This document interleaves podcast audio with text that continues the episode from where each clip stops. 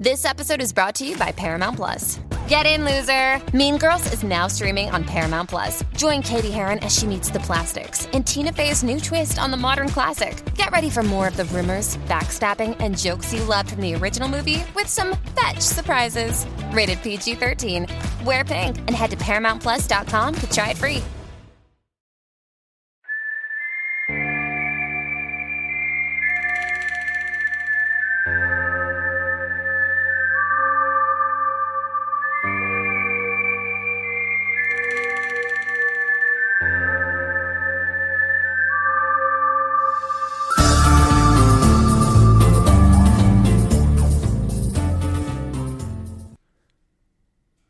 Everyone. This is Kevin Sykes bringing you another story from the American frontier at 1001 Stories from the Old West.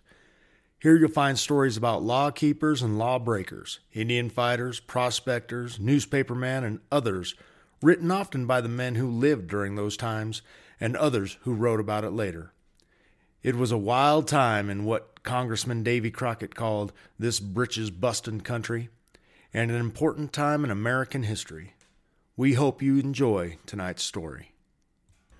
Welcome back to 1001 Stories from the Old West. This is your host, Kevin Sykes, and have we got an adventure for you today? Today, we're going to take a little bit of a diversion from what we've been doing. Today, we're not going to read about some historical character or some historical event of the Old West. Today, we are going to talk a little bit about the landscape of the Old West. And in particular, one of the most amazing landscapes that the West provides the world, and that would be the Grand Canyon. Today, today we are going to be reading Titan of Chasms, the Grand Canyon of Arizona, which was actually published by the passenger department of the Santa Fe Railway out of Chicago in 1903. So this was before Arizona had become a state, before the Grand Canyon had become a national park. This is effectively early advertising for the Santa Fe Railway. So let's give it a shot. Let's see what it's like and um, enjoy. The Titan of Chasms by C.A. Higgins. Its history. The Colorado is one of the great rivers of North America. Formed in southern Utah by the confluence of the Green and Grand, it intersects the northwestern corner of Arizona and, becoming the eastern boundary of Nevada and California, flows southward until it reaches tidewater in the Gulf of California, Mexico. It drains a territory of 300,000 square miles and traced back to the rise of its principal source is 2,000 miles long. At two points, Needles and Yuma on the California boundary, it's crossed by a railroad. Elsewhere, its course lies far from Caucasian settlements and far from the routes of common travel, in the heart of a vast region fenced on the one hand by arid plains or deep forests, and on the other by formidable mountains. The early Spanish explorers first reported it to the civilized world in 1540 two separate expeditions becoming acquainted with the river from a comparatively short distance above its mouth, and another journeying from the Moqui Pueblos northwestward across the desert, obtaining the first view of the Big Canyon, failing in every effort to descend the canyon wall, and spying the river only from afar.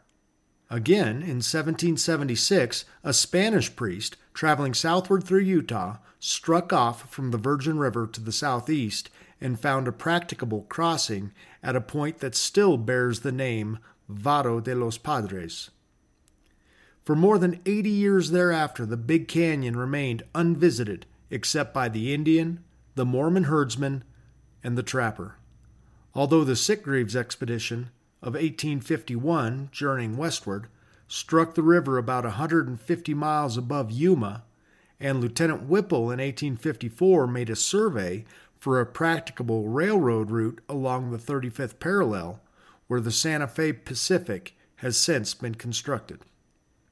The establishment of military posts in New Mexico and Utah having made desirable the use of a waterway for the cheap transportation of supplies, in 1857 the War Department dispatched an expedition in charge of Lieutenant Ives to explore the Colorado as far from its mouth as navigation should be found practicable. Ives ascended the river in a specially constructed steamboat to the head of Black Canyon, a few miles below the confluence of the Virgin River in Nevada, where further navigation became impossible. Then, returning to the Needles, he set off across the country toward the northeast. He reached the Big Canyon at Diamond Creek and at Cataract Creek in the spring of 1858 and from the latter point made a wide southward detour around the San Francisco peaks. Thence, northeastward to the Moqui Pueblos, thence eastward to Fort Defiance, and so back to civilization. That is the history of the explorations of the Colorado up to 40 years ago. Its exact course was unknown for many hundred miles, even its origin bearing a matter of conjecture. It was difficult to approach within a distance of two or three miles from the channel, while descent to the river's edge could be hazarded only at wide intervals, inasmuch as it lay in an appalling fissure at the foot of seemingly impassable cliff terraces that led down from the bordering plateau. And to attempt its navigation was to court death. It was known in a general way that the entire channel between Nevada and Utah was of the same titanic character, reaching its culmination nearly midway in its course through Arizona. In 1869, Major John Wesley Powell undertook the exploration of the river with nine men and four boats, starting from Green River City on the Green River in Utah. The project met with the most urgent remonstrance from those who were best acquainted with the region, including the Indians, who maintained that boats could not possibly live in any one of a score of rapids and falls known to them, to say nothing of the vast unknown stretches in which at any moment a Niagara might be disclosed. It was also currently believed that for hundreds of miles the river disappeared wholly beneath the surface of the earth. Powell launched his flotilla on May the 24th, and on August 30th landed at the mouth of the Virgin River, more than 1,000 miles by the river channel from the place of starting, minus two boats and minus four men.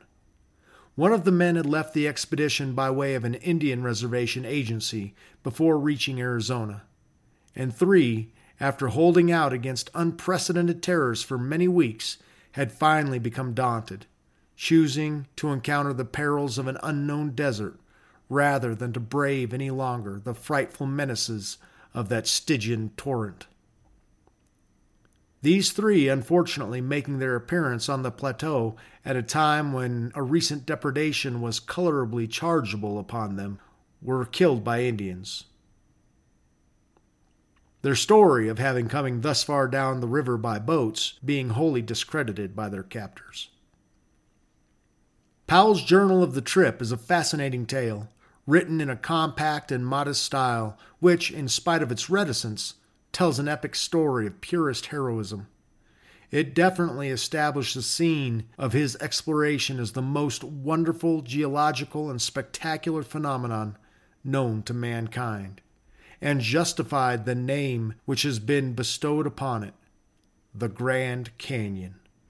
Sublimest of gorges, titan of chasms, Many scientists have since visited it, and, in the aggregate, a large number of unprofessional lovers of nature. But until a few years ago, no adequate facilities were provided for the general sightseer, and the world's most stupendous panorama was known principally through report, by reason of the discomforts and difficulties of the trip, which deterred all except the most indefatigable enthusiasts. Even its geographical location is the subject of widespread misapprehension. Its title has been pirated for application to relatively insignificant canyons in different parts of the country, and thousands of tourists have been led to believe that they saw the Grand Canyon when in fact they looked upon a totally different scene, between which and the real Grand Canyon there is no more comparison than there is between the Alleghanies and the Himalayas. There is but one Grand Canyon. Nowhere in the world has its like been found. As seen from the rim.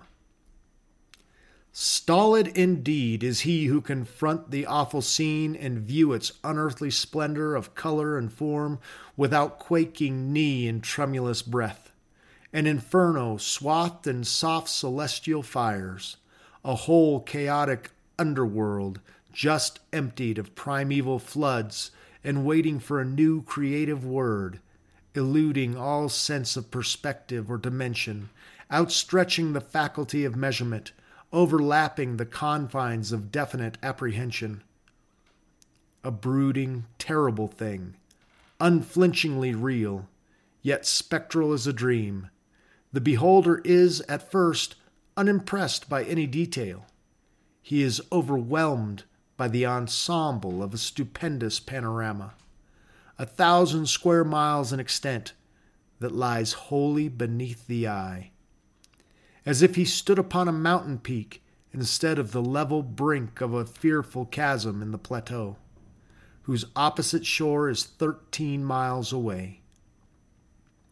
A labyrinth of huge architectural forms, endlessly varied in design, fretted with ornamental devices, festooned with lace like webs formed of talus from the upper cliffs and painted with every color known to the palette in pure, transparent tones of marvelous delicacy. Never was a picture more harmonious, never flower more exquisitely beautiful. It flashes instant communication of all the architecture and painting and music for a thousand years have gropingly striven to express. It is the soul of Michelangelo and of Beethoven. A canyon, truly, but not after the accepted type. An intricate system of canyons, rather, each subordinate to the river channel in the midst, which in its turn is subordinate to the whole effect. The river channel, the profoundest depth, and actually more than 6,000 feet below the point of view, is, in seeming, a rather insignificant trench attracting the eye more by reason of its somber tone and mysterious suggestion than by any appreciable characteristic of a chasm. It is perhaps five miles distant in a straight line, and its uppermost rims are nearly 4,000 feet beneath the observer, whose measuring capacity is entirely inadequate to the demand made by such magnitudes. One cannot believe the distance to be more than a mile as the crow flies, before descending the wall or attempting some other form of actual measurement. We're going to take a break to hear a word from our sponsors.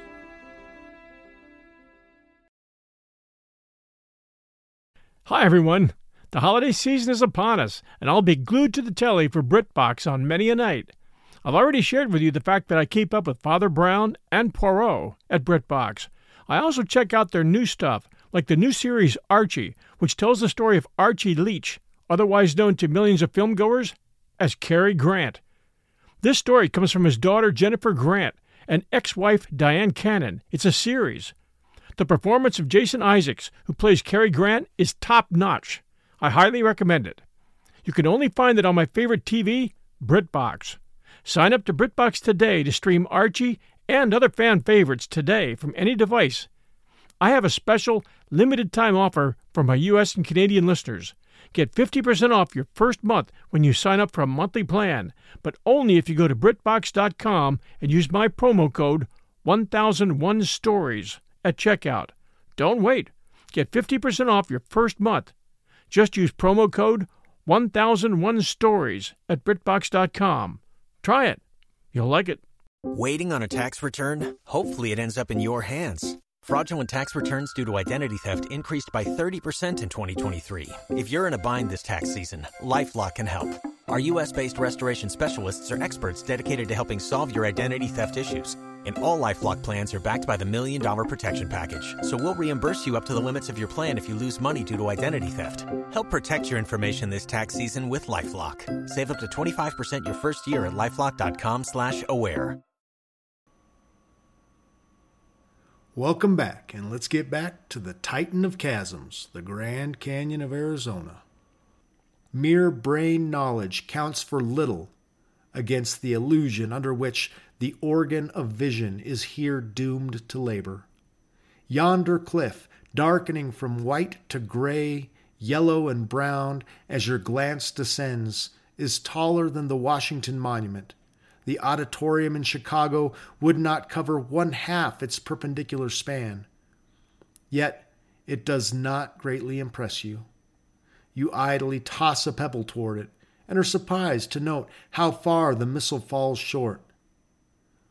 By and by, you will learn that it is a good half mile distant, and when you go down the trail, you will gain an abiding sense of its real proportions. Yet, relatively, it is an unimportant detail of the scene. Were Vulcan to cast it bodily into the chasm directly beneath your feet, it would pass for a boulder, if indeed it were discoverable to the unaided eye. Yet the immediate chasm itself is only the first step of a long terrace that leads down to the innermost gorge of the river. Roll a heavy stone to the rim and let it go. It falls sheer in the height of a church or an Eiffel Tower, according to the point selected for such a pastime, and explodes like a bomb on a projecting ledge. If happily any considerable fragments remain, they bound onward like elastic balls, leaping in a wild parabola from point to point, snapping trees like straws, bursting, crashing, thundering down the declivities until they make a last plunge over the brink of a void. And then there comes languidly up the cliff sides a faint, distant roar, and your boulder, that had withstood the buffets of centuries, lies scattered as wide as Wycliffe's ashes, although the final fragment has lodged only a little way, so to speak, below the rim. Such performances are frequently given in these amphitheaters without human aid, by the mere undermining of the rain, or perhaps it is here that Sisyphus rehearses his unending task Often in the silence of night, some tremendous fragment has been heard crashing from terrace to terrace with shocks like thunder peal. The spectacle is so symmetrical and so completely excludes the outside world and its accustomed standards. It is with difficulty one can acquire any notion of its immensity. Were it half as deep, half as broad, it would be no less bewildering. So utterly does it baffle the human grasp. The trip to the river. Only by descending into the canyon may one arrive at anything like comprehension of its proportions. And the descent cannot be too urgently commended to every visitor who is sufficiently robust to bear a reasonable amount of fatigue. There are four paths down the southern wall of the canyon in the Granite Gorge District Mystic Spring, Bright Angel, Berry's, and Hance's Trails. The following account of a descent of the old Hanch Trail will serve to indicate the nature of such an experience today, except that the trip may now be safely made with greater comfort. For the first two miles, it is a sort of Jacob's ladder, zigzagging at an unrelenting pitch. At the end of two miles, a comparatively gentle slope is reached, known as the Blue Limestone Level, some 2,500 feet below the rim. That is to say, for such figures have to be impressed objectively upon the mind. Five times the height of St. Peter's, the Pyramid of Cheops, or the Strasbourg Cathedral, eight times the height of the Statue of Liberty, eleven times the height of the Bunker Hill Monument. Looking back from this level, the huge picturesque towers that border the rim shrink to pygmies and seem to crown a perpendicular wall, unattainably far in the sky. Yet less than one half the descent has been made. Overshadowed by sandstone of chocolate hue, the way grows gloomy and foreboding. The gorge narrows. The traveler stops a moment beneath a slanting cliff 500 feet high, where there is an Indian grave and pottery scattered about. A gigantic niche which has been worn in the face of the cavernous cliff, which, in recognition of its fancied Egyptian character, was named the Temple of Set by the painter Thomas Moran. A little beyond this temple, it becomes necessary to abandon the animals. The river is still a mile and a half distant. The way narrows now to a mere notch, where two wagons could barely pass, and the granite begins to tower gloomily overhead, for we have dropped beneath the sandstone and have entered the Archean and frowning black rock, streaked, veined, and swirled with vivid red and white, smoothed and polished by the rivulet, and beautiful as a mosaic. Obstacles are encountered in the form of steep, interposing crags, past which the brook has found a way, but over which the pedestrian must clamber. After these lesser difficulties come sheer descents, which, at present, are passed by the aid of ropes. The last considerable drop is a 40 foot bit by the side of a pretty cascade where there are just enough irregularities in the wall to give a toehold. The narrowed cleft becomes exceedingly wayward in its course, turning abruptly to right and left and working down into twilight depth. It is very still. At every turn, one looks to see the embouchure upon the river, anticipating the sudden shock of unintercepted roar of waters. When at last this is reached, over a final downward clamor, the traveler stands upon a sandy rift confronted by nearly vertical walls many hundred feet high, at whose base a black torrent pitches in a giddying onward slide that gives him momentarily the sensation of slipping into an abyss. With so little labor, one may come to the Colorado River in the heart of its most tremendous channel and gaze upon a sight that heretofore has had fewer witnesses than have the wilds of Africa. Dwarfed by such prodigious mountain shores, which rise immediately from the water at an angle that would deny footing to a mountain sheep, it is not easy to estimate confidently the width and volume of the river. Choked by the stubborn granite at this point, its width is probably between 250 and 300 feet, its velocity 15 miles an hour, and its volume and turmoil equal to the whirlpool rapids of Niagara. Its rise in time of heavy rain is rapid and appalling, for the walls shed almost instantly all the water that falls upon them. Drift is lodged in the crevices 30 feet overhead for only a few hundred yards is the tortuous stream visible, but its effect upon the senses is perhaps the greater for that reason.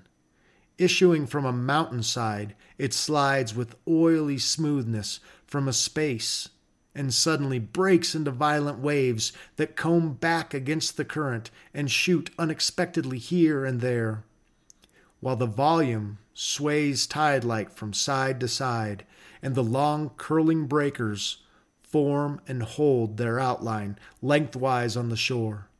Despite the seemingly irresistible velocity of the water, the river is laden with drift, huge tree trunks, which it tosses like chips in its terrible play. Standing upon that shore, one can barely credit Powell's achievement, in spite of its absolute authenticity. Never was a more magnificent, self reliance displayed than by the man who not only undertook the passage of the Colorado River, but won his way. And after viewing a fraction of the scene at close range, one cannot hold it to the discredit of three of his companions that they abandoned the undertaking not far below this point. The fact that those who persisted got through alive is hardly more astonishing than that any should have had the hardihood to persist. For it could not have been alone the privation, the infinite toil, the unending suspense and constant menace of death that assaulted their courage. These they had looked for. It was rather the unlifted gloom of those Tartarian depths, the unspeakable horrors of an endless valley of shadow of death in which every step was irrevocable. Returning to the spot where the animals were abandoned, camp is made for the night. Next morning, the way is retraced.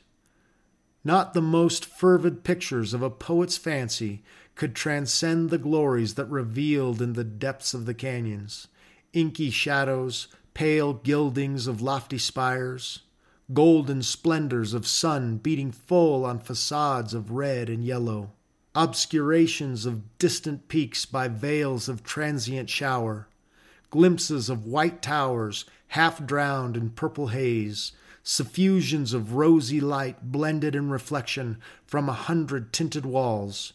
Caught up to exalted emotional heights, the beholder becomes unmindful of fatigue.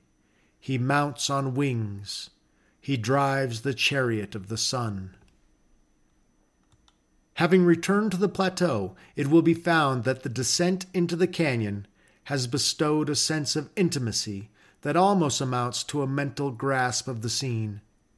The terrific deeps that part the walls of hundreds of castles and turrets of mountainous bulk may be approximately located in barely discernible pen strokes of detail, and will be apprehended mainly through the memory of upward looks from the bottom while towers and obstructions and yawning fissures that were deemed events of the trail will be wholly indistinguishable, although they are known to lie somewhere flat beneath the eye. The comparative insignificance of what are termed grand sights in other parts of the world is now clearly revealed. Twenty Yosemites might lie unperceived anywhere below, Niagara, that mecca of marvel seekers, would not here possess the dignity of a trout stream. Your companion, standing at a short distance on the verge, is an insect to the eye. Still, such particulars cannot long hold the attention, for the panorama is the real overmastering charm.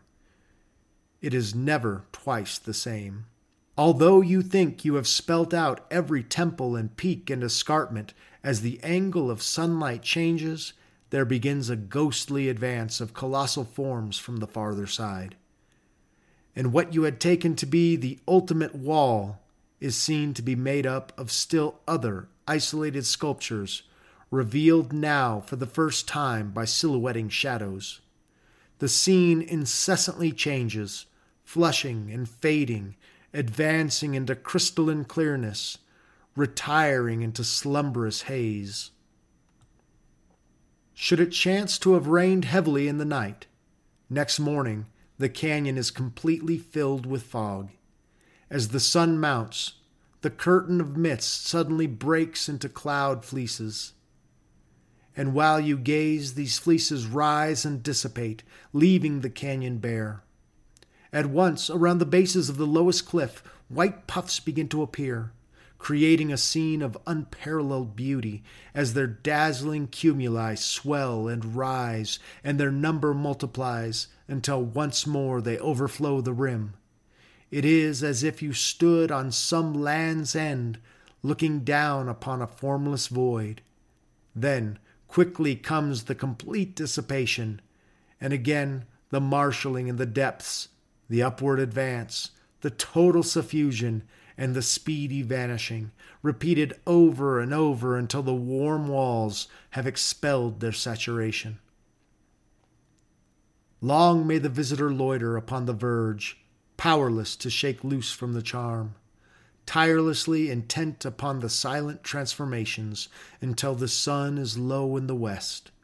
Then the canyon sinks into mysterious purple shadow the far Shinumo altar is tipped with a golden ray, and against a leaden horizon, the long line of the Echo Cliffs reflects a soft brilliance of indescribable beauty. A light that elsewhere surely never was on sea or land. Then darkness falls, and should there be a moon, the scene in part revives in silver light, a thousand spectral forms projected from inscrutable gloom, dreams of mountains, as in their sleep they brood on things eternal. And that concludes our reading. Titan of Chasms, The Grand Canyon of Arizona by C. A. Higgins. That was certainly different. No gunfights, no no good guys, no bad guys. I don't know about you, but that makes me want to take one of those uh, once in a lifetime rafting trips down the Grand Canyon. So, anyway, we look forward to seeing you next time.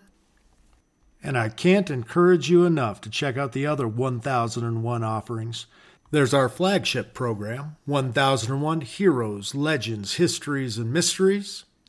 There's 1001 Classic Short Stories, which was the podcast that I first listened to and that got me addicted to the 1001 network. You'll all probably like 1001 Sherlock Holmes stories and tales from Sir Arthur Conan Doyle. There's also 1001 Ghost Stories and Tales of the Macabre. 1001 Stories for the Road, long form podcasts where John Hagedorn reads full novels. 1001 Greatest Love Stories. 1001 Radio Crime Solvers. 1001 Radio Days. 1001 History's Best Storytellers. Support our show by becoming a patron. Patreon.com 1001 Stories Network. Thanks for joining us at 1001 Stories from the Old West. If you enjoyed this episode, please do send us a review. This is your host, Kevin Sykes, speaking on behalf of the 1001 Stories Network. Take care, and we'll be back soon with a brand new story.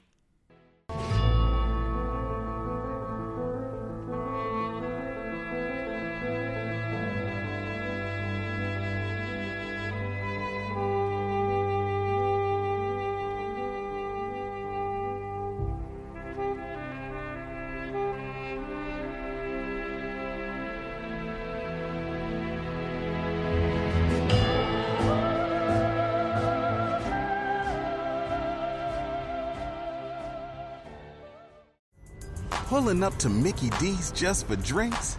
Oh, yeah, that's me. Nothing extra, just perfection and a straw. Coming in hot for the coldest cups on the block. Because there are drinks, then there are drinks from McDonald's. Mix things up with any size lemonade or sweet tea for $1.49. Perfect with our classic fries.